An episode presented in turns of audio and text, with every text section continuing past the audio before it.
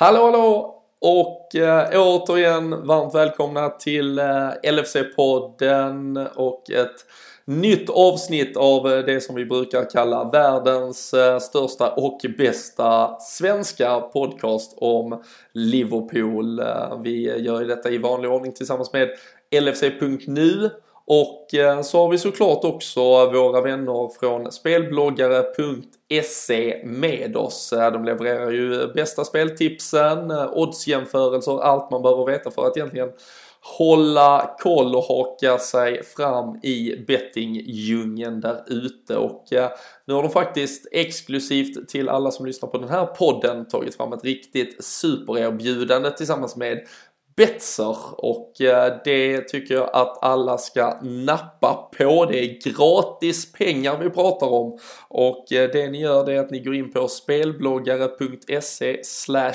LFC så kommer ni att komma till en landningssida hos just Betzer så det är inga konstigheter att det är där ni landar. Och eh, så signar ni upp er, ni uh, fyller i era uppgifter, ni kommer få en liten bekräftelsekod till er mobil, signar upp när ni är medlemmar inloggade så kan ni sen klicka, klicka, klicka heter det ju på ett litet värdeskåp eller kassaskåp längst upp i översta menyn och där kan ni hämta ett gratis spel på 5 euro. Där får ni lägga det på vad ni vill och eh, det finns lite omsättningskrav och så vidare på eventuella vinster men det är fritt fram, fritt blås. Ni behöver inte sätta in något för att få den där pengen att lägga så in, kika och eh, spela på något kul till helgen gratis. Lyssna lite längre fram vad vi har för tankar på vad man hade kunnat tippa och eh, sen kan ni dessutom ta del av 100% insättningsbonus upp till 1000 spänn här via Betsson så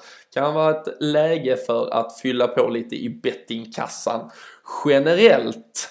Men eh, nu lämnar eh, vi eh, över till den eh, lite, ska vi säga, grönare sidan av podden. Det brukar vara det kanske ibland på andra sidan. Men där hör ni mig återigen och Daniel Forsell som eh, tittar in i vanlig ordning.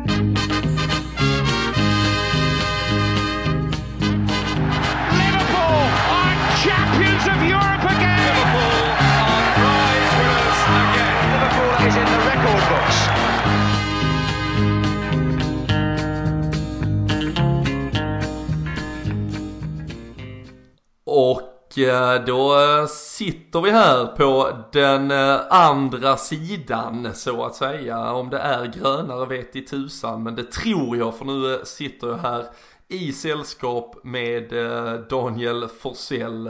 Vi har hunnit snacka upp och beklaga oss över det kylslagna Sverige och någonstans svalt i oss att vi ens hade mage att påpeka eh, eventuell brist på sol i Porto för ett par veckor sedan när termometern trots allt visade 12 plusgrader och inte minusgrader. Nej, fasen det är ju 24 graders skillnad från vad jag vaknade upp till i morse så att eh, nej det är Jag hade gjort allt för lite portugisiskt regn och 12 grader just nu. Ja och eh, kanske ett, eh, ett par glas eh, burmäster också. Ja, det värmer ju också lite extra faktiskt. Ja, det, det, får man ju säga. Det, det blir i alla fall 3 plus till efter det. Ja, ja sannoliken. Uh, vi uh, har ju såklart uh, i vanlig ordning ett fullmatat avsnitt framför oss. det är du och jag som kommer att hålla fanan högt här. Om ett eh, par dagar så släpper vi också ett eh, specialavsnitt eh, återigen på podme.com och det är ju våra vänner härifrån som alla säkerligen känner igen och har koll på. Det är Fredrik Eidefors och Christian Andersson som har suttit och grottat ner sig i en av eller kanske den mest fantastiska Liverpool-karriär av alla. Och eh, det blir jäkligt eh, spännande och vi har ju inte, vi har inte fått tjuvlyssna än. Jag, jag har det liggandes här eh, men håller mig lite och det blir ju jäkla gött för, för dig och mig också för att luta oss bakåt och njuta av. Ja men det blir det verkligen. Det är väl det man hoppas att det ska bidra lite med de här lite mer exklusiva avsnitten som ska kunna vara lite mer tidlösa än vad än vad den här typen av avsnitt är. Den håller ju fram till, eh, till Newcastle i helgen liksom. Och sen så, så är det på att eh, nästa igen. Men eh, nej, som du säger. Nu vet jag inte om vi ska avslöja det eller inte. Men en, en kanske den största karriären av alla. Ja. Som du är inne på. I ja. Liverpool-tröjan. Sannolikt. Hur har du eh, allokerat om i budgeten för att ha råd med 19 spänn i månaden på Podme? Är det eh, en sådär sista slatten på bärsen du lämnar tillbaka eller hur, eh, hur, hur styr du det? Eh, nej, det, det, är väl eh, de här... Eh, ah, vad fasen har det blivit? Jag kanske, kanske käkar lite mindre tuggummin eller någonting. Som, det är ju några stycken som eh, som går på en 19 krona. Eh, Ett inga, paket ingen i månaden eller något sånt? Ja, ja, ja. men ungefär så. Eller om det är, det kanske är den sista bärsen, man läm lämnar kvar den eh, på bordet. Det är ju en eh, dålig ovana vissa, vissa ja. har ibland. Ja, men det är ju, man kan säga, skit, i flaskan. skiter man i en bärs uh, i Malmö idag, den ligger väl på 80 spänn ungefär. Så då det var ju ett halvår nästan. De har ju tänkt, täckt, täckt fyra månader i alla fall. Så ja. Det är en, en rek inifrån kretsen här att man signar upp sig. Podme.com alltså ett Shankly avsnitt som väntar i veckan och där finns ju massa annat gött sen innan också och du var inne på det där det här avsnittet kommer väl spänna någonstans i tideräkning fram till den här matchen mot Newcastle som väntar till helgen. Eh, vi kommer ju tillbaka sen mellan Newcastle och Porto såklart och så, så har vi ju West Ham matchen som vi alldeles nyligen har lagt bakom oss och sen har vi fått in en jäkla massa frågor så eh, det är väl också eh, tanken att vi ska försöka någonstans kanske ta lite avstamp i dem istället och forma avsnittet därifrån. Det var ju väldigt kul att se engagemanget i våra sociala kanaler. Det är framförallt på Twitter märker man ju det är full eh, rulle och det snackas eh, spelare och det snackas kontrakt och eventuella köp och målvakter hit och målvakter dit och ja, hur bra det här laget egentligen är och, och massa annat. Eh, kul med det livet, den att det väcker, jag vet inte, för, är det för att det går bra för laget igen eller är det, ja men det känns som att det är ett bra surr generellt just nu. Ja, jag tänkte nästan säga det ändå. Någonstans så ligger det väl kanske något i eh, det du är inne på. Jag tror att ett eh, väl fungerande lag eh, engagerar folk lite extra. Det finns roliga saker att diskutera liksom. Det är inte det här klassiska om det var, om det var Lovren eller Matip som borde ha, ha täckt ytan. Eller, men du vet den typen av frågor har man ju har man ju sett några gånger. Så att det är väl jäkligt roligt att det är de här positiva tongångarna och istället kanske blickas ja, men som du är inne på, det, transfers eh, är det ju fortsatt eh, väldigt stort intresse kring såklart. Men sen även hur, eh, hur bra vi faktiskt kan eh, vara. Och nu har vi ju någonstans kommit till lite sån här ja, men bekvämlighetsposition tycker man. Man satt och njöt ganska gott i helgen igen. Och, eh, nej, det, det trummar på bra för, för laget faktiskt. Mm. Klopp var ju till och med ute och pratade om rädslan över att det går för bra för de har ingen anledning att vara sura på någonting längre och man behöver lite aggression. Det, nästan nästan sån där som eh, man får en klump i magen för att, eh, att nu, nu börjar vi öppna dörrar här som vi inte riktigt ska, ska vara inne och pilla på. Men samtidigt så skrev jag en krönika på ämnet i, i helgen, tror många har läst den. Jag såg att det var ett eh, jäkla rabalder i, komment, i kommentarerna i alla fall. Det var visserligen det hade startats av folk som utvecklade tankar verkade mer som, men att vi kanske någonstans, jag vet inte för du sa det också Dan, man, man satt faktiskt och njöt i lördags mot West Ham och att vi någonstans bara ska, ska vi stänga det där med att allt ska ske, alltså vi hade 3-0 när Michel Antonio gör 3-1 där är ju någon form, man har, den kommer man väl alltid ha kvar i sig. Det är ju den här liksom Liverpool-genen som gör att man ändå hajar till och känner att oj shit, vad fan kan hända? Men jag vet någonstans har jag, jag tror, och det, man behöver nog fan nästan typ ta ett aktivt val. Alltså för man har den genen i sig, men att man bara måste bestämma att, nej vet du vad, vi är för bra för det. Alltså vi, det, kommer inte, det kommer inte hända, det kommer inte bli några problem. På samma sätt som vi lite, du och jag just efter Porto-matchen till exempel, kan man ju höra i det Porto-reportaget som finns ute också att, att man säger att ja, vi vann med 5-0 här och då är väl allting till 99, nej men det är fan till 100% klart, alltså vi är ju vidare. Och jag vet inte, det är väl något jag tror bara att den där känslan någonstans måste börja med oss supportrar, att vi bara alltså, sätter en standard för att nej, vi är, vi är faktiskt jävligt bra.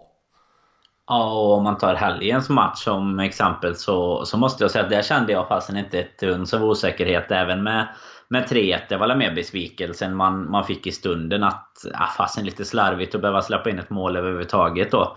Eh, men vi, vi matar på så bra både innan och direkt efter målet också att jag tycker aldrig det fanns någon riktig anledning till oro. Sen är det väl eh, olika lag såklart med. Det var ju värre i en sån match som, som mot City till exempel när man någonstans vet att det finns lite mer kvalitet på andra sidan såklart. Där, eh, där det finns lite mer anledning att vara orolig. Men eh, nej, det det ser väl jäkligt gött ut. Man hoppas det är de här små, små rattarna vi har lyckats vrida på där vi inte gör de här kanske individuella kostsamma misstagen som jag tycker vi gjorde i början på säsongen. För man måste komma ihåg någonstans att vi var jäkligt vassa offensivt då också. Det var just de här små bitarna försvarsmässigt då framförallt kanske som som vi har börjat förbättra och det känns väl som att det är lite mer eh, spelar lite mer som en enhet nu och lyckas få med mittfältarna på ett eh, lite annat sätt än vad vi än vad vi kanske gjorde i början på säsongen när det det var väl egentligen den lagdelen jag tycker vi hade absolut störst problem med och jag vet att det har kommit in många frågor på på det också kring hur vi, eh, hur vi kanske fortsatt bör formera dem och, och vad som händer med kaptenen där. Mm.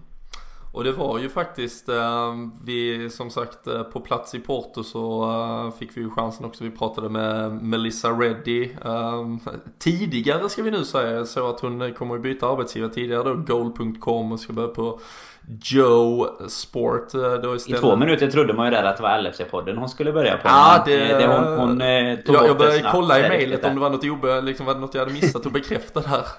Eh, angående något eh, anställningsavtal. Men eh, nej, som sagt hon var free transfer där i några sekunder kanske.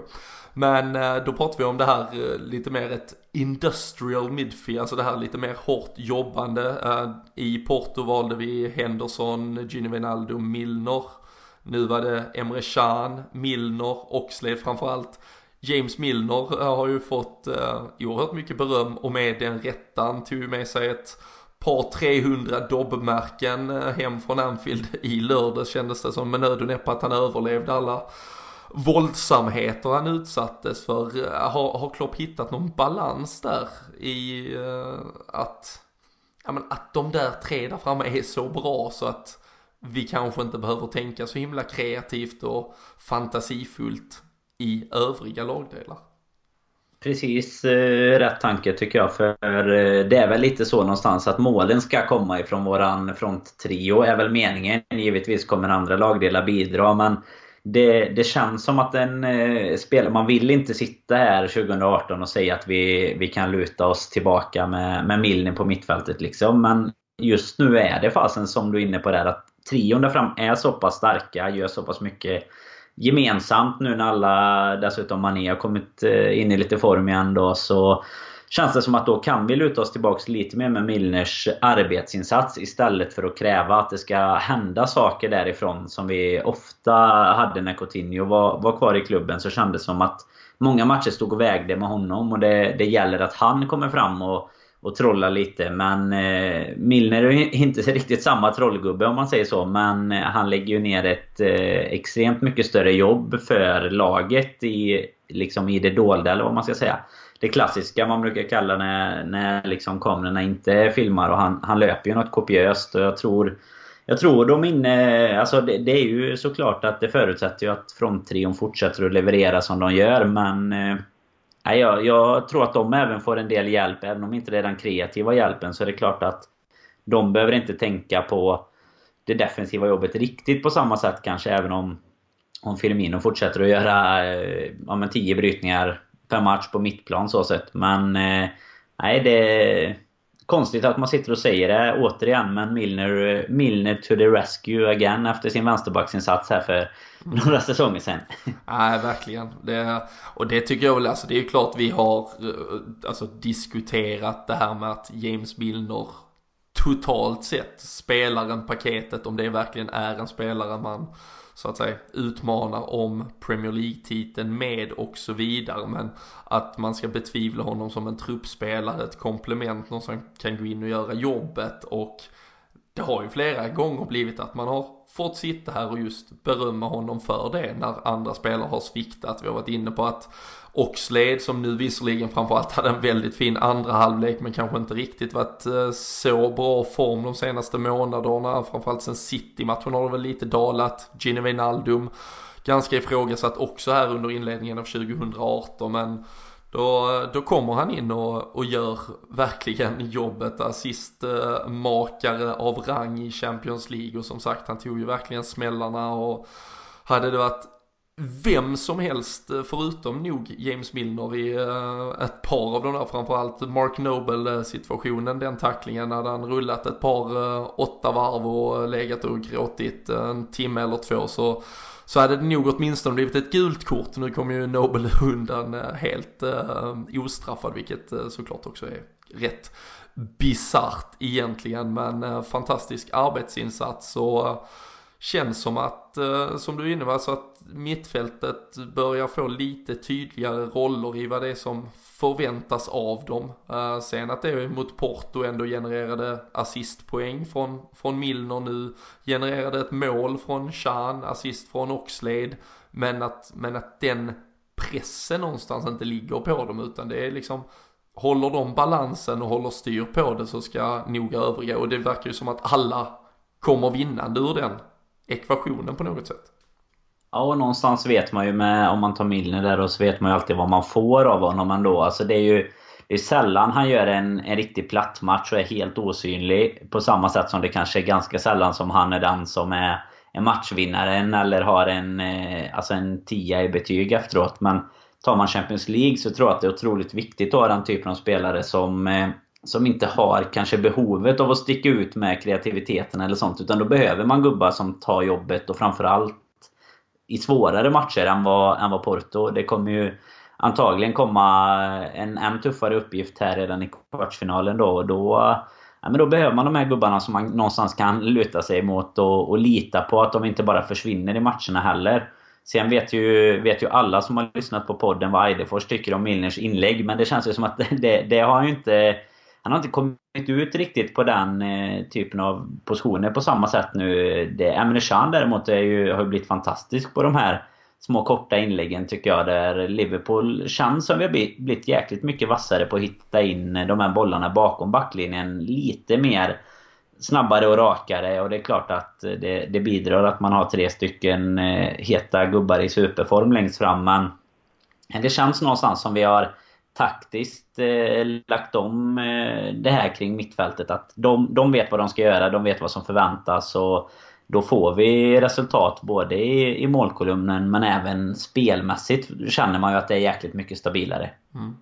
Har eh, fått en fråga här från eh, Peter Hansen eller eh, snarare kanske ett påstående som han vill att vi tar och tuggar lite på och det är egentligen faktan och konstaterandet att Liverpool nu har 20 matcher denna säsongen med Filip Coutinho och 20 matcher utan Filip Coutinho och eh, med honom så har det blivit eh, 8 vinster, 10 oavgjorda, 2 förluster, 1,7 poäng i snitt. Medan, eh, ja det var med honom sa jag hoppas jag. Och utan honom så 15, eller 15 vinster, 2 oavgjorda, 3 förluster, alltså 2,35 poäng per match. Vi eh, tar alltså, vi är alltså klart bättre. Vi tar 0,65 poäng mer utan Filip Coutinho. Nu har han ju såklart spelat i olika positioner. Han spelar på mittfält, han spelar i ett anfall och eh, det har ju varit i beroende på vem vi har mött och så vidare. Det finns ju hundra parametrar att ta in men eh, det Peter skriver där är det här helt missvisande statistik eller, eller säger det någonting? Och, eh, och i så fall är det väl kanske något kring det där mittfältet Dan och hur vi ja, men skapar en, alltså hur det ibland kunde bli lite, lite väl, att vi var lite väl överlägsna om man kan förstå det rätt på något sätt att vi var så bollhållande så högt upp i banan att ytorna aldrig ens kom fram. Nej, och det har man ju sett mycket statistik på också. Att de matcherna där vi har, har haft extremt mycket boll, där har vi svårt att omsätta det i mål och poäng istället. Och lag sjunker lite djupare mot oss i, i det läget. Och jag, jag, tror väl att den största anledningen till den statistiken, precis som du är inne på, finns ju mängder. Man kan säkert jämföra motstånd och allt möjligt. Men jag tycker väl att balansen i lagdelarna emellan blir väldigt mycket klarare och bättre om man ska säga så. Eh, jag tror även att spelare som spelar tillsammans med en eh, superstjärna som han ju är, kanske ibland lite, alltså man litar lite mycket på att han ska lösa det om det är trögt. Och han själv märkte man ju framförallt eh, ta på sig den rollen. Alltså gör ganska mycket själv. Eh, jag tyckte väl att Suarez kunde bete sig på lite liknande sätt. Eh, många gånger att man, man liksom tar på sig att jag, det är jag som måste lösa det och man tar lite kanske ja, men lite skott i, i onödan. Man försöker några extra dribblingar. Kanske med all rätt om man är så pass mycket bättre. Men eh, någonstans så känns det som att det blir lite solklarare uppdelning av arbetsuppgifterna utan en sån lysande superstjärna. För jag, jag kan väl tycka att vi idag sitter med Salah som gör eh, extremt eh, mycket mål och liksom slår rekord på rekord. Men det, han har ju inte alls samma aura av att kunna avgöra en match själv. Utan han är ju där han ska vara vid rätt tillfälle. Men han behöver ju definitivt, eh, ja, om man bortser från det målet han gjorde mot Tottenham, kanske 2-1 där. Men annars, oftast behöver han ju assistans från sina lagkamrater också för att ens komma till de lägena. Något som jag tycker att det kanske Coutinho försökte. Han försökte göra både förarbetet och avslutet om man säger så. Mm. Nu försöker man ju också motivera det extremt mycket. Jag, jag tycker väl att eh, man mycket väl hade kunnat ha kvar en spelare av den klassen om man hade fått välja. Men eh, det är klart att visar, statistiken visar ju ganska tydligt att, eh, att det faktiskt ser bättre ut. Och då, då tror jag väl i alla fall att det är där någonstans som eh, anledningarna ligger. Mm. Och sen såklart också eh, fin, fin, fin puts. Alltså nu, nu är det ju såklart med facit i hand för att Coutinho, men vi, har ju, vi är ju inne i en otroligt fin form just nu som har gett ganska snabb effekt och rasslat till ett par segrar på det där kontot bara på de senaste matcherna som såklart har snyggat till det och eh, jag tror väl ändå vi kan landa någonstans i om, om, det, om det ska ageras så fungera som någon fingervisning mot att vi gjorde rätt att sälja eller inte och så vidare så ah, jag hade fortfarande hellre sålt till sommaren eller jag hade fortfarande hellre sålt och förstärkt i januari och tycker väl mm. fortfarande att det hade kunnat skötas bättre men sen går det ju inte att stå och, på någon barrikad och, och skrika och klaga när, när resultatet är vad det är just nu så, så självklart så sitter vi gärna kvar här och blir överbevisade och motbevisade i ett par eh, 12-15 matcher kvar eh, som eh, skulle kunna vara toppen eller liksom bli maximala utfallet om det vill sig väl hela vägen här. Så det får gärna fortsätta fyllas på i vågskålen där kring matcher utan Filip Coutinho kan ju bli en 12-13 segrar och kanske ett par eh, kryss. Så eh, då kan vi väl sitta och verkligen ta till oss av den där statistiken eh, i slutet av säsongen helt enkelt. I mittförsvaret så fick Joel Matip nu istället för Dejan Lovren chansen och vi var ju inne på det lite förra veckan också inför matchen att det verkar lite oklart. Klopp har ju pratat om att han inte längre behöver rotera för att han känner att nu är det som sagt så pass få matcher kvar och laget är i bra form och ganska skadefritt. Nu var det ju lite sjukdomar på ett par spelare senast och där hade han ju fått uh, sätta Gini Wijnaldum, Danny Ings och Ben Woodburn i karantän i stort sett. De hade ju fått något, uh, någon släng av någon influensa eller virus. Men eh, annars, eh, vi har varit inne på att mittfältet fick lite ny konstellation och så, och så fortsätter han snurra då lite Matip Lovren. Och eh, det är ju också något som man märker att eh, det eh, råder lite frågor kring från eh, supportrar ute i stugorna och kring åsiktsdelning också, vad som är rätt och vad som är fel. Och um, nu fanns det väl inte så mycket att klaga på på Matip, men uh, hur känner du att den matchen börjar arta sig? det finns ju inget att klaga på så här som, som vi sa med Coutinho-frågan här. Vi sitter ju med facit i hand nu efter West Ham-matchen. Men jag, jag måste säga att jag blev rätt förvånad att, uh, att Matip fick starta. Jag trodde nog att Lovren hade, hade spelat sig in eh, så pass bra att han nästan behövde spela sig ur den här mittbackspositionen här. Lite för att sätta det också för kanske resten av våren här med Champions League och, och allt det här. För det, jag, jag, tycker väl att det finns någon viss... Alltså jag, jag tycker inte att Matip Lovren på förhand är någon... Eh, jag hade nog sagt Matip, eh, eller sa väl Matip egentligen tillsammans med van Dijk här i, i vintras när van Dijk anslöt. Men... Eh, jag tycker inte att det är en bra, ett bra alternativ att hålla på och snurra mellan dem. För då, då skulle jag hellre bygga kontinuitet med en av dem. Både för eh, van Dijks skull, för backlinjens skull och för eh, Karius skull nu då som är, är given numera första målvakt Så att... Eh, jag vet inte, jag blev lite förvånad men som sagt med facit i hand kan man inte klaga på så jäkla mycket. Även om jag tycker att han såg rätt träig ut första 10-15 minuterna. Han eh, stannade upp rejält i någon löpning eller stod lite konstigt och sådär. Men nej, jag, jag, vet inte. Jag tycker bara att Klopp behöver bestämma sig för det. Jag vet inte vad du känner om... Eh,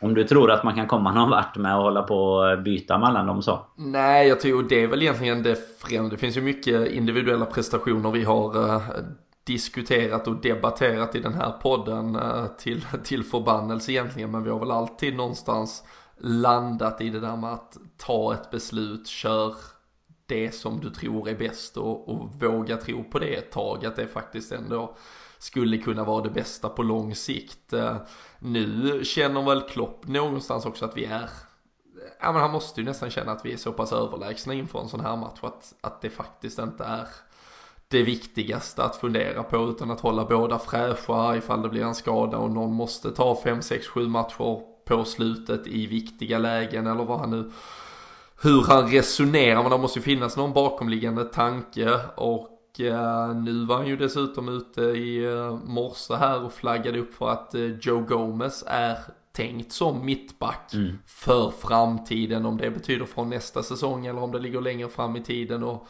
vad det då ger för något egentligen. Ja, tänk till hur man ska positionera sig för det är ju plötsligt väldigt tjockt på mittbacksfronten i så fall. Vill man pusha det lite, lite skulle där dessutom kanske in en ny mittback till. Då är det ju kanske egentligen läge att både Matip och Lovren ska försvinna i sommar. Om det kommer in en ny så att säga en starter och där finns Joe Gomez så är ju egentligen Ragnar Klavan ett liksom fullt funktionsdugligt fjärde val. Medan Dejan Lovren och Joel Matip är ju i åldrar och i lägen av karriärer där de nog vill vara just första val. Så det är ju mittbacks, mittbacksfrågan kommer ju vara oerhört intressant hela, hela våren, vilka val som görs. Uh, och, uh, och sen också i sommar hur eh, Klopp väljer att resonera kring det. Det var ju också, man har ju sett, det finns ju ganska mycket intressant statistik kring Klopps, eh, liksom, jag tror alla vet det i sin helhet, men om man tittar på nu, nu ska ju Liverpool möta Benites äh, eh, gamla Liverpool-managern till helgen med just det här med snittmål framåt, där ju såklart Jörgen Klopp ligger väldigt, väldigt högt upp på alla listor jämfört med tidigare Liverpool-managers kontra då snitt insläppta där han ligger förhållandevis då högt, vilket där inte är så positivt ju mot en sån som Benitez till exempel som vi möter till helgen som då låg väldigt lågt i antal insläppta. Men om man tittar i målskillnad som då kanske till syvende och sist blir det mest intressanta där så ligger Klopp i den absoluta toppen. För vi, vi gör ju numera så pass mycket mål och verkar ju faktiskt, vi hade ju en liten dipp i oktober var det väl där folk började liksom klaga på att vi skulle köpa Harry Kane-spelare och så vidare. Men annars så gör vi så pass mycket mål att det som ändå van Dijk har kommit in med är så pass otroligt mycket grundtrygghet att det numera inte kan ses som en prio att fokusera så mycket kring mittbacksplatsen. Och nu har ju också uh, tidningar, Paul Joyce, eh, uh, välinformerad på Merseyside varit ute och pratat lite sommarvärvningar. Och då är det ju målvakt, defensiv mittfältare och eventuellt då något alternativ till de här eh, forwardspositionerna det pratas om. Så det, ja, det, blir, det blir spännande att se hur han laborerar där framöver och eh, vilka val som egentligen görs. Men eh, mm, finns eh, Finns eh, vattendelare där ute och den här Matip Lovren eh, frågan verkar verkligen vara en av dem. Um, hur tänker du med Joe Gomez förresten Danne? Uh, mittback, vad känner du kring det? Nej men det har man väl varit lite beredd på eller sådär. Han är skolad mittback från början och absolut eh, ett eh, väldigt intressant namn i min bok att se i en komma, eller framtida mittbacksposition vet inte hur, hur redo han är så att säga om man tänker redan från nästa säsong eller om man tänker framåt. Men eh, nej, det, det är ju, jag hade ju jättegärna sett Gomes van Dijk på sikt liksom om han, om han visar sig kunna hantera en sån position då. Men kanske lite tidigt att gå in eh, än så länge. Det blir ju ofta så om man börjar lite på ytterbackspositionen eh, spelar, spelar in sig lite om man säger så med själva... Det blir inte riktigt lika tungt defensivt ansvar där kanske även om det givetvis är, är mycket ansvar också. Men en, en modern ytterback eh, flänger ju fram och tillbaka eh, så sett. Jag, ja, jag hade jättegärna sett honom men jag vet inte, vad, vad tror du? Är han eh, startklar redan till nästa år? Det är väl rätt tveksamt om vi ska kunna hantera stora fronter känner jag. Ja, jag, jag, känner väl absolut att i, i någon form av drömvärld så, så gör vi en till mittbacksrekrytering. Um, och vem, vem det är lämnar jag till andra att bedöma men att uh, fylla på bredvid och egentligen bygga ett, uh, ett lås som är van Dijk plus en ny mittback och uh, i tillägg till det kunna ha en Joe Gomez som kan växla med de här två mittbackarna i ligacup, FA Cup, det kommer att finnas Premier League och Champions League matcher av olika dignitet där man kommer kunna göra den roteringen. Och sen att då dessutom ha ett fjärde alternativ om det då är Ragnar Klavan eller om det skulle vara någon av de andra som är intresserade av att sitta på en sådan position. Det, det tycker jag väl någonstans fortfarande är det, det klokaste och bästa men vi, vi vet ju att uh, Jürgen Klopp helst inte uh, breddar på allt för mycket på, på de positionerna. Uh, Van Dijk är ju ett undantag som bekräftar någon form av regel här. Det var, ju, uh, det var ju personen han hade väntat på, det var pengarna han var beredd att lägga men det har ju inte varit där annars fokus har varit. Och, Känner han att en stabilitet börjar infinna sig nu så kan det nog vara att han struntar i det. Men uh, Joe Gomes chans kommer att komma men jag tror inte att den är redan nästa säsong på ett ordinarie plan. Sen att det kommer att vara där kanske från nästa säsong han börjar spelas in i rollen på allvar. Det känns väl mer troligt däremot. Vi uh, har också fått en det fråga. Det blir ju jäkligt spännande att se. Det blir mm. spännande att se just mittbackspositionen som du är inne på vad gäller egentligen. För alltså skulle vi värva in någon där, då är ju egentligen både Lovren och Matip antagligen på väg bort. Eh, I och med att eh, de, de, eh, kan... Jag tror inte att det är någon av dem som kan tänka sig att sitta som, som tredje, fjärde alternativ nästan. För det är väl kanske där någonstans som som du var lite inne på innan, man behöver hålla båda fräscha just nu. Dels för eventuella skador men även kanske för att hålla dem motiverade och nöjda så att säga. Inte uttalat en av dem är, är helt eh, ordinarie egentligen. Och sen får man nästan spela sig ja, spela sig ur elvan om man säger så om det, om det väl är någon som tar platsen. Men eh, det blir en, en fin följetong bland många andra här eh, efter, efter våren egentligen. Mm, precis. Vi eh, har fått en fråga också från eh, Sigfrid eh, Vitestam och ganska aktuell nu. Nu är han ju på allvar tillbaka och spelade med U23 igår. Nathaniel Klein tillbaka helt och hållet. Är han en given startspelare när han väl är tillbaka? Hur resonerar du kring det? Nej, men det tycker jag inte. Inte mm, så som säsongen har utvecklat sig. Jag hade väl sagt, eller vad ska man säga, det är svårt att gå tillbaka så långt. Nu har man inte sett Eh, hur det hade gått för Trent eller Gomez då. Men i början av säsongen så har jag för mig att jag satt här. Vi, vi hade ju ingen aning om vad som hade hänt eller var, varför han var borta. Det var ju ett mysterium i typ ett halvår.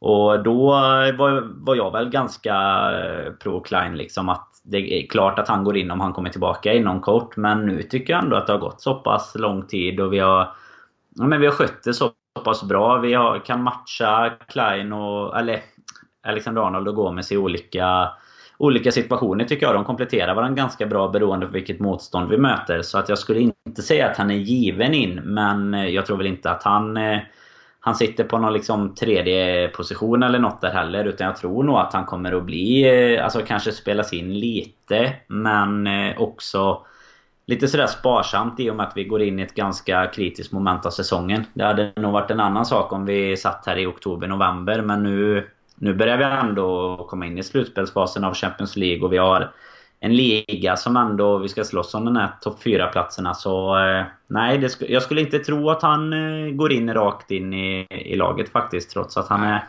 verkar vara tillbaka nu. Nej, det tror, det tror inte jag heller. Han kan absolut få eh, eventuellt någon match under bältet här i sluttampen av säsongen. Och sen tror jag till nästa säsong om då Joe Gomez, oavsett vilken plats i rangordningen, men att han börjar räknas som mittback på allvar så att säga, så tycker jag att Nathaniel Klein och Trent Alexander är ett, äh, ja, men en, en jättebra lösning på högerbacksplatsen egentligen. Klein någonstans är väl i alla fall en defensiv upgrade på Joe Gomez. Eh, det är lite så man har känt att Klopp har matchat dem under denna säsongen. Att Gomez mm. har spelat de lite mer tillknäppta defensiva insatserna och Alexander har fått fara fram lite mer i det offensivt frediga när matcherna har spelats av den karaktären. Och där tycker jag ju att Speciellt, vi har ju sett Joe Gomez också lite olyckligt men gjorde ju ett par ganska fatala misstag här kring årsskiftet och eh, Nathaniel Klein vet man ju vad man får av så att säga. Det kan ju saknas lite, man kan sakna den där kanske sista liksom slutklämmen. Han kommer väl inte få den heller med tanke på var han är i sin karriär för att liksom ta det där supersteget och bli liksom en dominant högerback på världsnivå. Men eh, liksom kunna spela en kontrollerad fin försvarsinsats och hänga med okej okay, i båda riktningar. Och sen då kunna komplettera med en Alexander Arnold som står på tillväxt och exakt vad det blir av honom om han ska upp på ett mittfält med tiden eller sådär, det får vi ju se men det, det faller sig ganska naturligt med att Klein kommer tillbaka på något sätt och blir en upgrade på Joe Gomez, kommer fortsätta växla med Alexander och så flyttar man in Gomez i mittförsvaret helt enkelt. Så det känns som att vi är ja, i bättre fas än vad vi har varit på väldigt länge på, på många positioner och på andra kanten så fick vi också en fråga från Tommy Landström om Andy Robertson är det bästa som hänt sedan skivat bröd. Och då, då slår man på trumman när man tar till sådana ord. Ja, då slår man verkligen på trumman. Men, eh, ja, men sett till helhet med att vi i stort sett, alltså prismässigt, bytte bort eh, Kevin Stewart mot eh, Robertson. Och eh, det, vilken eh, utväxling han har fått här nu eh, i Liverpool-tröjan. Alltså det trodde man väl inte. Man, man såg väl att han någonstans skulle kunna komma in och, och, konkurrera lite men nu är det ju inte mycket att snacka om. Nu fick ju Moreno hoppa in lite senast på, på Manés position såg det ut som där i, i slutet. Men eh, nej, det är väl en ganska tydlig eh, Robertson-fördel nu skulle jag säga. Det är, nej, jag vet inte vad som skulle kunna hända utöver att han blir skadad i stort sett för att eh, Moreno skulle få gå in där istället. Det, nej, det ser jag inte hända i alla fall. Mm. Är det inte nu i slutet på säsongen heller nu när det Alltså han, är, han har ju det här, jämfört med Moreno så har han ju det här defensiva också. Men jag tycker det här att han, eh, det som jag kanske är mest förvånad över är att han bidrar så mycket offensivt. Nu poängmässigt har han väl egentligen inte gjort så många poäng. Nu gjorde han ju ett assist senast men han är ju... Fan vad han springer alltså. Han är otrolig just. Han springer ju upp och ner, upp och ner, upp och ner hela tiden. Jag kan säga det var, det var inte på samma nivå som jag själv sprang när jag spelade innefotboll i, eh, i lördag. Så ändå är jag död fortfarande här eh, mer än 48 timmar senare. Så eh, det, det satte perspektiv på att man, man imponerades lite extra av sådana som Robertson, Firmino och Milner efter att ha utsatt sig för ett par minuters fotboll själv. Men 30-åringskropp, det, det är inget jag rekommenderar för någon faktiskt. Men, äh, men han är ju fantastisk. Eh, kuriosa lite där, eller kul som folk skriver också, att äh, alla lyckade Liverpool-lag har ju alltid haft en skotte i laget. Äh, det har varit lite signifikativt för liksom ett bra Liverpool-lag och nu, nu har vi äntligen en. Jag kan inte ens på rak arm sätta senaste skotten vi hade sådär. Som har varit, men liksom i moderna dagar så har det inte riktigt varit någon skotte väl i Liverpool. Eller är, cyklar man? Ja, Charlie Adam är väl skotte. Han var ju inte så jävla lyckad visst. Nej, Nej fy fasen alltså det... Det är väl... Eh, så, så, såg, du hans, såg du hans inhopp för Stoke förresten? Igen? Ja, jag gjorde ju det. Jag tänkte säga. Jag, jag satt precis och funderade på om det var värt att, att, ta upp det. Men det är ju värt att ta upp det. Det är ju... Det är man ganska glad över att man inte sitter kvar med. Jag tror att jag twittrade, eller om jag skrev till någon, eh, om det var till, till dig kanske, att vad fan gör han kvar i Premier League undrar man ju när man ser han. Ja, det är... Där hade nog du i din 30-åriga kropp nästan kunnat gått in och gjort samma, samma insats tror jag. Alltså om han har passerat en medical, om de gör så här liksom lite årsuppföljningar och tar, tar ett par värden och hans har passerat så bör till och med mina ihoptryckta förstörda ljumskar kunna hålla för Premier League fotboll. Han, han kör nog samma som Premier League-domarna får göra verkar det som. Ja, fuskar på de där testerna. Högst troligt. Uh, vi, uh, vi har ju fått eh, uh, fler frågor, vi har fått massvis med frågor. Jag tänkte, vi får ju nämna också såklart bara i förbifarten att uh, Mohamed Salah nu återigen sätter ett nytt Premier League-rekord. Denna gången så är han då första spelaren någonsin att göra 20 mål med vänsterfoten under en säsong. Och han har ju dessutom ett par matcher till godo. Robbie Fowler, gamla Liverpool-legenden, var tidigare bäst på 90 så uh, det är ju en uh, milstolpe om än de här uh, skitstatistiken går ju att titta på allt. Och vill man grotta ner sig i ännu mer sån här onödig statistik så kan ju också, och det tror jag alla som är ute och surrar i det sociala flödet redan har lyckats springa på så har ju nu Roberto Firmino lika många no-look mål som Paul Pogba har mål totalt denna säsongen. Så tre gånger har ju den gode Bobby nätat utan att ens titta på målet. Uh, vad tror vi att vi Ska vi börja få spelbolagen till att lägga fram någon sån här att han missar öppet mål för att han tittar eh, bakåt? Eh, kommer, det, kommer, det hända, kommer vi få någon sån här fatal insats till slut eller? Ja men det finns väl säkert odds på att Pogba ska göra mål så varför inte? Det tycker vi tycker absolut de borde kunna göra det på. Det är det, större det chans att Firmino gör mål utan att titta än att Pogba gör mål nästa omgång. Det kan vara en, en rek till eh, ja. samtliga spelbolag att ta med sig här till helgen.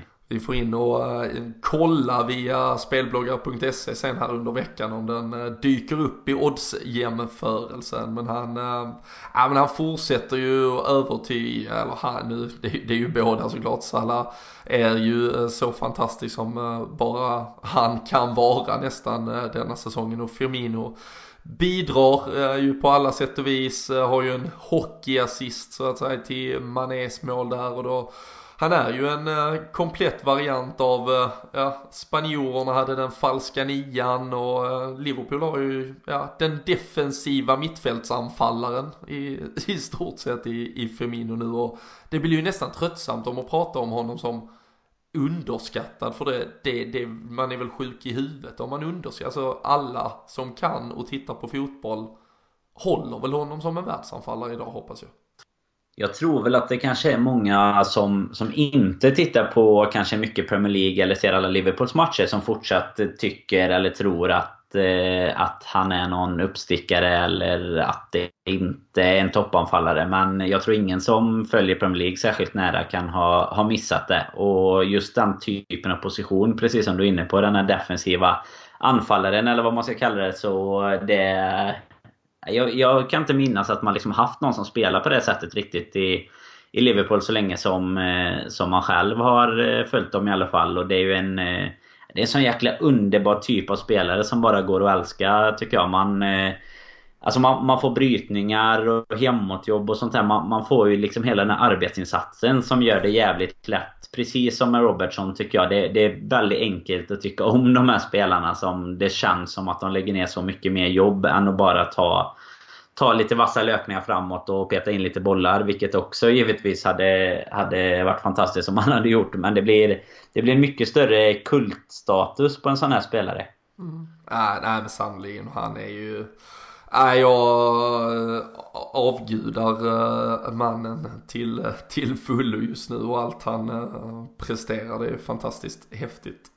Att, ja men att få se, alltså det, som sagt det är ju någon det är ju en ny typ av fotboll, alltså det är ju något revolutionerande på något sätt om än i kanske mm. en mindre storlek och såklart extra påverkande för en, en Liverpool-supporter som sitter och ser detta varje dag liksom, och uh, fått se utvecklingen och fått se honom komma fram igen och liksom bygga och göra den här rollen till sin egen.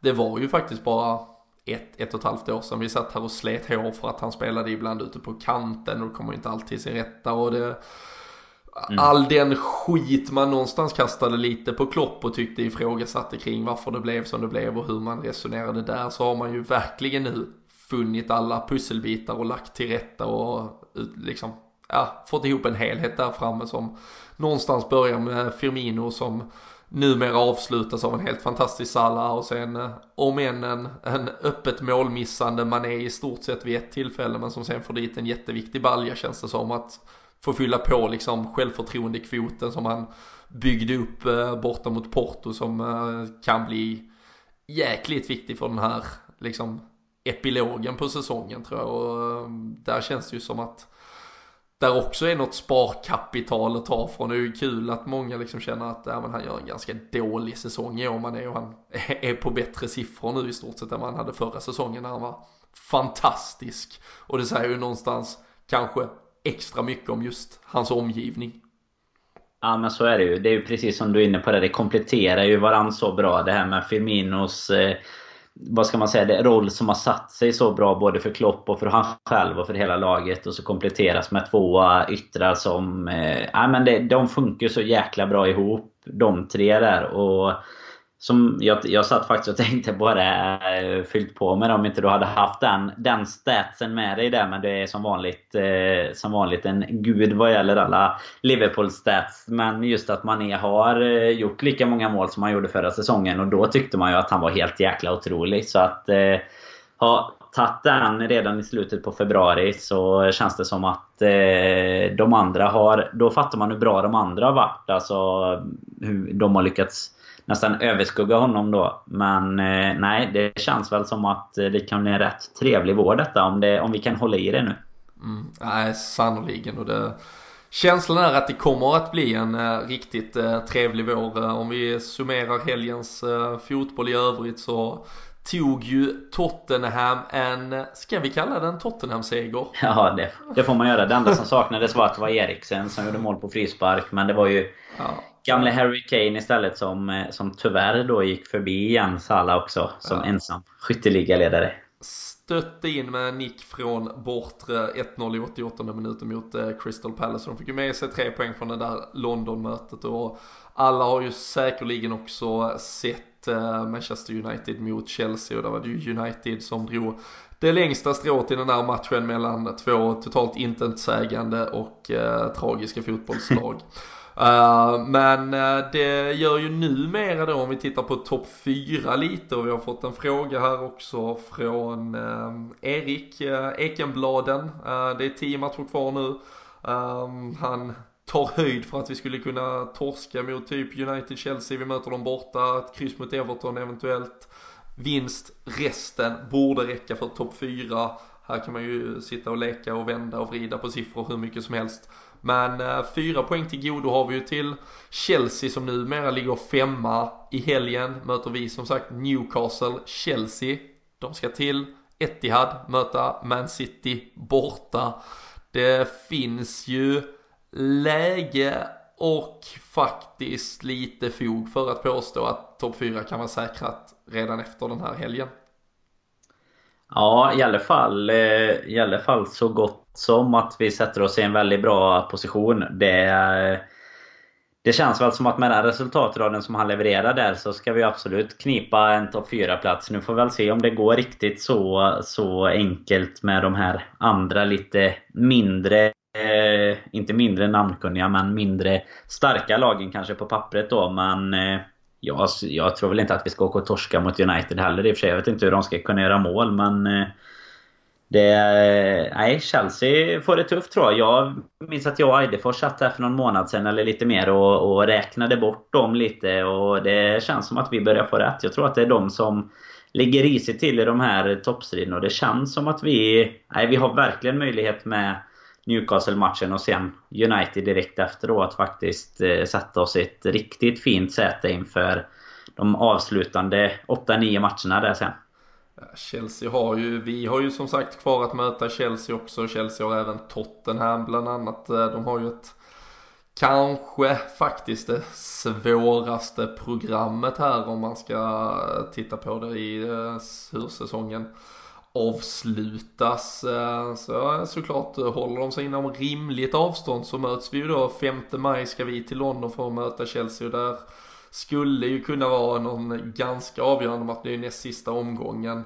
Men äh, ja, det känns som att, och jag har varit inne på det både här och på i andra, framförallt sociala kanaler kring att äh, egentligen äh, biter ju United sig fast och det får man väl någonstans ge dem en eloge för, eh, till trots för eh, spelsättet de gör det på. Men att det skulle vara Liverpool Det kanske är därför de ska ha en eloge. Med det jävla spelet lyckas ta så mycket poäng. Det är ju ja, helt otroligt. Ja men det är det ju. För liksom, min känsla var faktiskt att det skulle vara Liverpool och Tottenham som kanske skapade sig ett litet gap ner och tog hand om andra tredjeplatsen och gjorde upp om den medan United och Chelsea skulle göra upp om fjärdeplatsen. Eh, nu verkar ju Mourinho ändå dra det lagom längsta strået här i alla fall och eh, han får ju med sig eh, uddamålssegrarna och eh, får ju eh, därmed med sig poängen som, som håller dem i, i toppen såklart. Och det, är ju en styrka även det. Sen, eh, sen att man eh, i eh, nio av tio matcher spelar på ett ganska cyniskt sätt för att eh, bara ta hem det där resultatet. Det får ju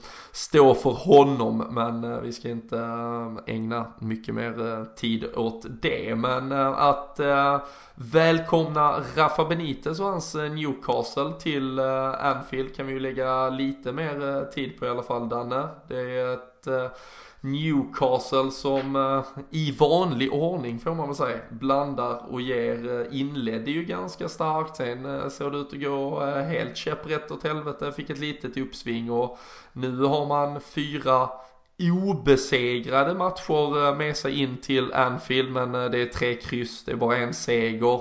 Man har bara 29 poäng och botten är ju oerhört tajt. Eh, Stoke ligger ju näst sist med 26 eh, och eh, Swansea på sista nedflyttningsplatsen har 27 så det är ju poäng Rafa Benitez behöver när han kommer till Anfield i alla fall och som vi var inne på, känd för att kunna spela ett ganska bra försvarsspel i alla fall. Hur är känslan inför det här?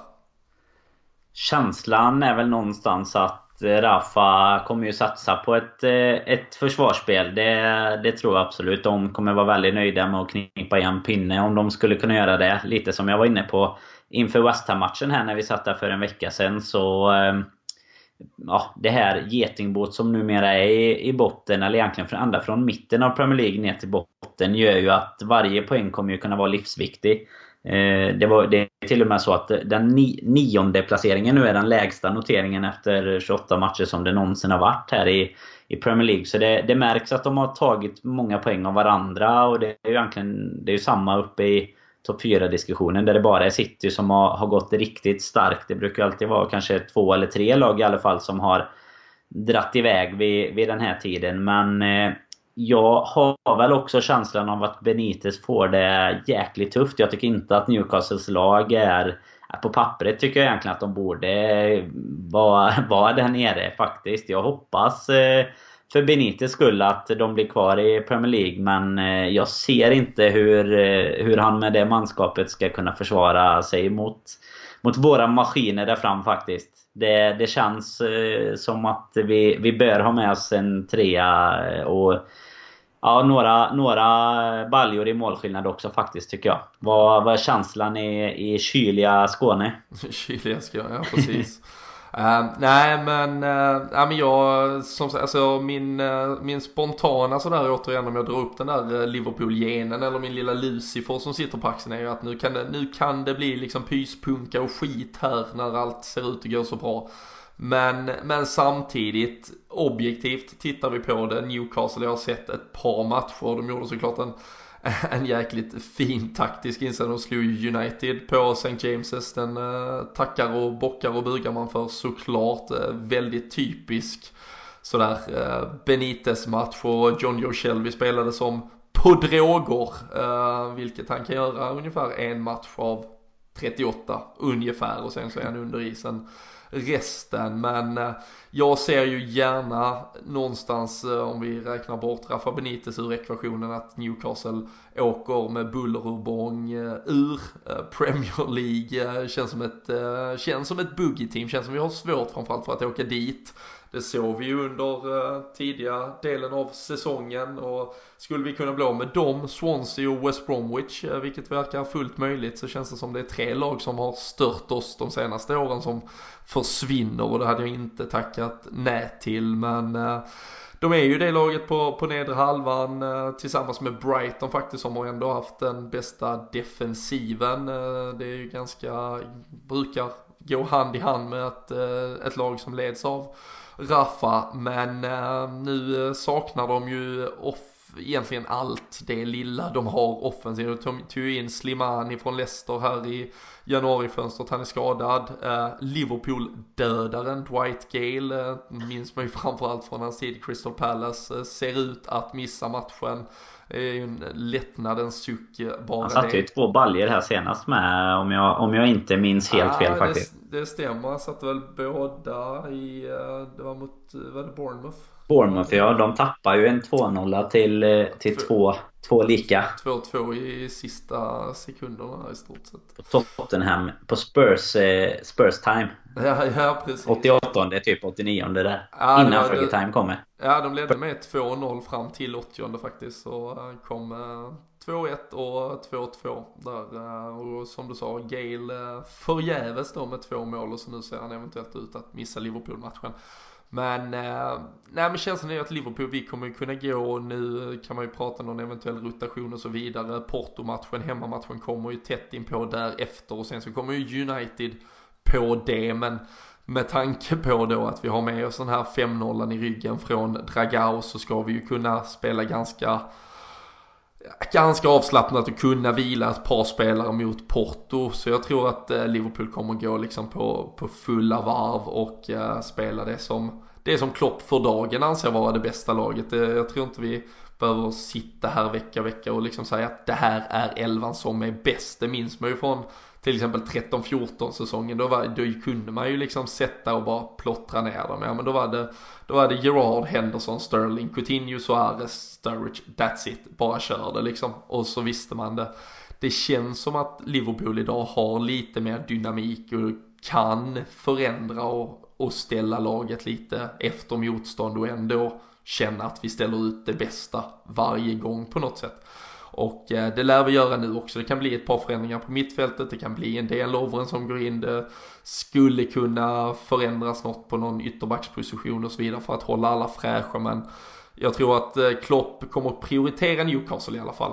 Eh, som, som den viktigaste matchen av den kontra Porto. Eller hur känner du kring det? Nej men jag känner väl detsamma. Med 5-0 i, i ryggen så måste vi kunna, kunna ta, alltså både då kanske ställa över någon men även eh, spela av matchen lite mer om man säger så. Kanske inte behöva gå på full propp. Sen att det är en hemmamatch eh, gör det givetvis ännu bättre när vi... Ja, vi har ingen resande. Vi, vi har ändå de, vi kanske kan spela våra bästa gubbar eh, en halvlek eller 60 minuter ändå. Eh, vi har inte den ekvationen att ta med att vi, vi ska behöva åka och liksom... Eh, ja, hela den biten. Så jag tror att vi, vi kommer att ställa bästa manskap eh, möjligt eh, sett till motstånd och sen detsamma mot United och så eventuellt rotera någon mot Porto. Jag tror inte att vi kommer spela något eh, B-lag om man säger så, men eh, vi, vi kommer kunna vila om det behövs där. Ja, absolut. Och det, det ska vi ju kunna eh, göra så att säga. Vi, eh, vi kommer in på det. Vi kommer ju dyka in med ett eh, avsnitt mellan de där matcherna och sen ska vi ju få någon build-up inför United också. Så det blir hektisk vecka som, som vanligt i stort sett vad gäller utpumpandet av dessa LFC-poddar även nästa vecka och eh, denna veckan så eh, har ni som sagt ett avsnitt till att att vänta. Det kommer en Shankly special, lär känna mannen som till mångt och mycket formade klubben som vi idag älskar. Eh, ni har ju sannoliken hört eh, citaten eh, och ni har säkert eh, ganska bra koll på vad han uträttade men eh, ni kan få lära känna honom ännu bättre. Så se till att signa upp er på podme.com och eh, håll utkik där under veckan så kommer avsnittet här eh, framåt, ja men framåt torsdagen eh, kan väl vara bra som en extra uppladdning inför helgen tillsammans med att ni har klämt av detta. Och Uh, tipsmässigt uh, Danne, du var inne på en 2-0, 3-1 pratar vi och du sa väl 3-1 uh, nu mm. mot West Ham. det var ju synd att man fick till ett sista avslut då.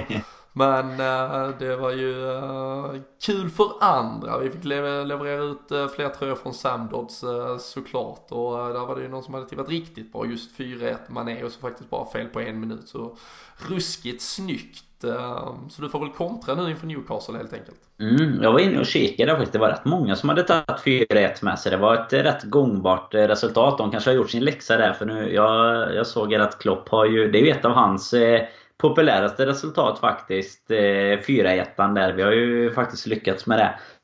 Fyra gånger tror jag det var va, nu och nej det, det kanske är det vi ska dra till med. Att vi håller den streaken till, till helgen här. Jag känner att vi, Mané kanske sparkar in ett extra så efter att vi har en 3-1 för en nolla jag vet inte, vi, vi lyckas ju... Nu ska jag inte säga att vi inte lyckas med för vi har gjort det några gånger här det senaste men vi har det tufft tycker jag, men vi släpper till något läge. Så 4-1 får bli eh, det gångbara här för, eh, för helgen. Mm, ja, jag, jag tror ju att äh, Rafa täpper till lite till och äh, får, vi, får vi chansen att äh, kanske lite likt eh, senast men kanske i ett ännu tidigare tid göra ett par byten så, så tror jag att vi kommer att eh, göra dem. Så kanske inte, jag eh, står fast vid tippet från helgen 2-0. Jag flaggade ju upp 2-0 med Salah som målskytt här Faktiskt så får jag ju rätta mig lite. Så för jag sa att det gav 10 gånger pengarna. Det gav ju 15 gånger pengarna faktiskt. Så jag satt ju ganska bra och nöjd eh, tidigt när Salah gör just eh, 2-0 och hoppades att vi skulle stänga och bara eh, spela hem matchen. Men det tog ju inte många minuter innan det var 3-0, 3-1, 4-1 och så var allt bortsprunget. Men 2-0 eh, mot Newcastle och Rafa Benitez eh, tror jag däremot lite mer på. Så det ska få sig en slant till helgen också. Och Eh, var ni med oss eh, direkt från början här så har ni ju redan hört om eh, vårt erbjudande vi nu har tillsammans med spelbloggare.se och annars så är det ju bara vässa öronen fram med papper och penna och sen göra enligt följande för att få 50 spänn fritt att spela för. Ni går in på spelbloggare.se slash LFC. Oerhört enkelt. Ni kommer automatiskt till en landningssida hos Betsor. Så eh, tro inte att ni har kommit fel, ni kommer inte att komma till spelbloggar utan ni kommer till Betsor alltså. Och så eh, signar ni upp er där. Och eh, när ni väl är inloggade sen uppsignade, ni får en kod till mobilen för att verifiera. Och eh, när ni sen är inloggade så är det bara att klicka upp i menyn eh, på ett litet, ja, ett litet kassaskåp, värdeskåp. Så hittar ni ett gratisspel på 5 euro som ni kan använda. Och kan man ju kanske när det är en sån där gratispeng, eh, jag vet inte Danne, då det, de, är man ju, de lägger man ju gärna på någon sån, ett eh, resultat med en målskytt kanske, få lite, få lite odds på det. Vi kan ju tipsa om att man kan följa våran eh, poddvän från Porto, Jocke Lundberg där. Han hade ju ett eh, riktigt suspekt spel här mot West Ham där han eh, hade kombinerat lite hönor, kort, resultat, målskyttar och, och tyvärr då bara missade på ett kort från West Ham när de kanske hade fyra, fem situationer där de skulle haft gult kort. Så att eh, vi, det finns även den kompetensen här tror jag i, i podden. Vi kan hjälpa till med lite suspekta speltips också. För det är väl just det som du säger. Man vill ha, man vill ha en... Eh, är det gratispengar så vill man ha, ha höga odds och, och kunna omsätta i riktiga pengar framöver då. Ja. Så eh, som sagt suspekta odds eh, via Jocke Lundberg och eh, vill ni, vill ni odds jämföra er eh, framåt eller hitta andra varianter så, eh, så är det ju spelbloggar.se men det här erbjudandet alltså tillsammans med Betsor då via spelbloggar.se slash eh, LFC men in och hitta något kul. Ni har även sen om ni har signat upp er där och fått ett gratis spel som inte kräver någon insättning så kan ni sen också sätta in en liten slant själva och då får ni 100% bonus på det upp till 1000 spänn. Så det är ju ganska gött. Här kan man eh, slänga ihop eh, någon eh, liten kombination av ett par lördagsmatcher och annat att njuta av också. Sen är det ju massa Champions League som väntar därefter. Ehm, så vi har väl fått med det mesta här idag Danne. Som sagt massvis med frågor. Vi har fått med en del. där finns massa som vi lägger till arkivet som vi gärna tar med oss längre fram. Mycket frågor om transfers. Eh, det var ju som sagt Paul Joyce var ute och flaggade upp namn till och med en Allison, Romans målvakt, eh, Jorginho från eh, Napoli och det surras kring en, ja, flera spelare just nu. Pulisic från Dortmund det nämndes ju av Oliver Bond när han var med oss i vårt specialavsnitt från Porto också. Så det där kommer ju komma mer. Vi försöker väl ändå fokusera på det som händer på plan så mycket som möjligt just nu när det är så kul men snacket, surret kommer att komma och uh, det är också en sån grej som mycket möjligt kan komma att bakas ner i något specialavsnitt uh, som uh, vi släpper på podme.com. Men med det så stänger vi väl butiken för idag. Känns väl... Det gör vi. Vi ska nog... Ja, vi ska nog få tid med, med lite silly vad, vad som kommer här med. Men nu får vi, får vi njuta av, eh, av våra målskyttar där känns det som. Vi fortsätter ösa på till helgen. Ja, nej, sannoliken. Det gör vi och eh, häng med oss i våra sociala kanaler. Eh, vädra åsikter, eh, tankar, tyckande så eh, är ni ja, men med i matchen och eh, formar detta som eh, vi tycker så mycket om att göra och eh, tusen tack för att ni återigen har lyssnat på LFC-podden.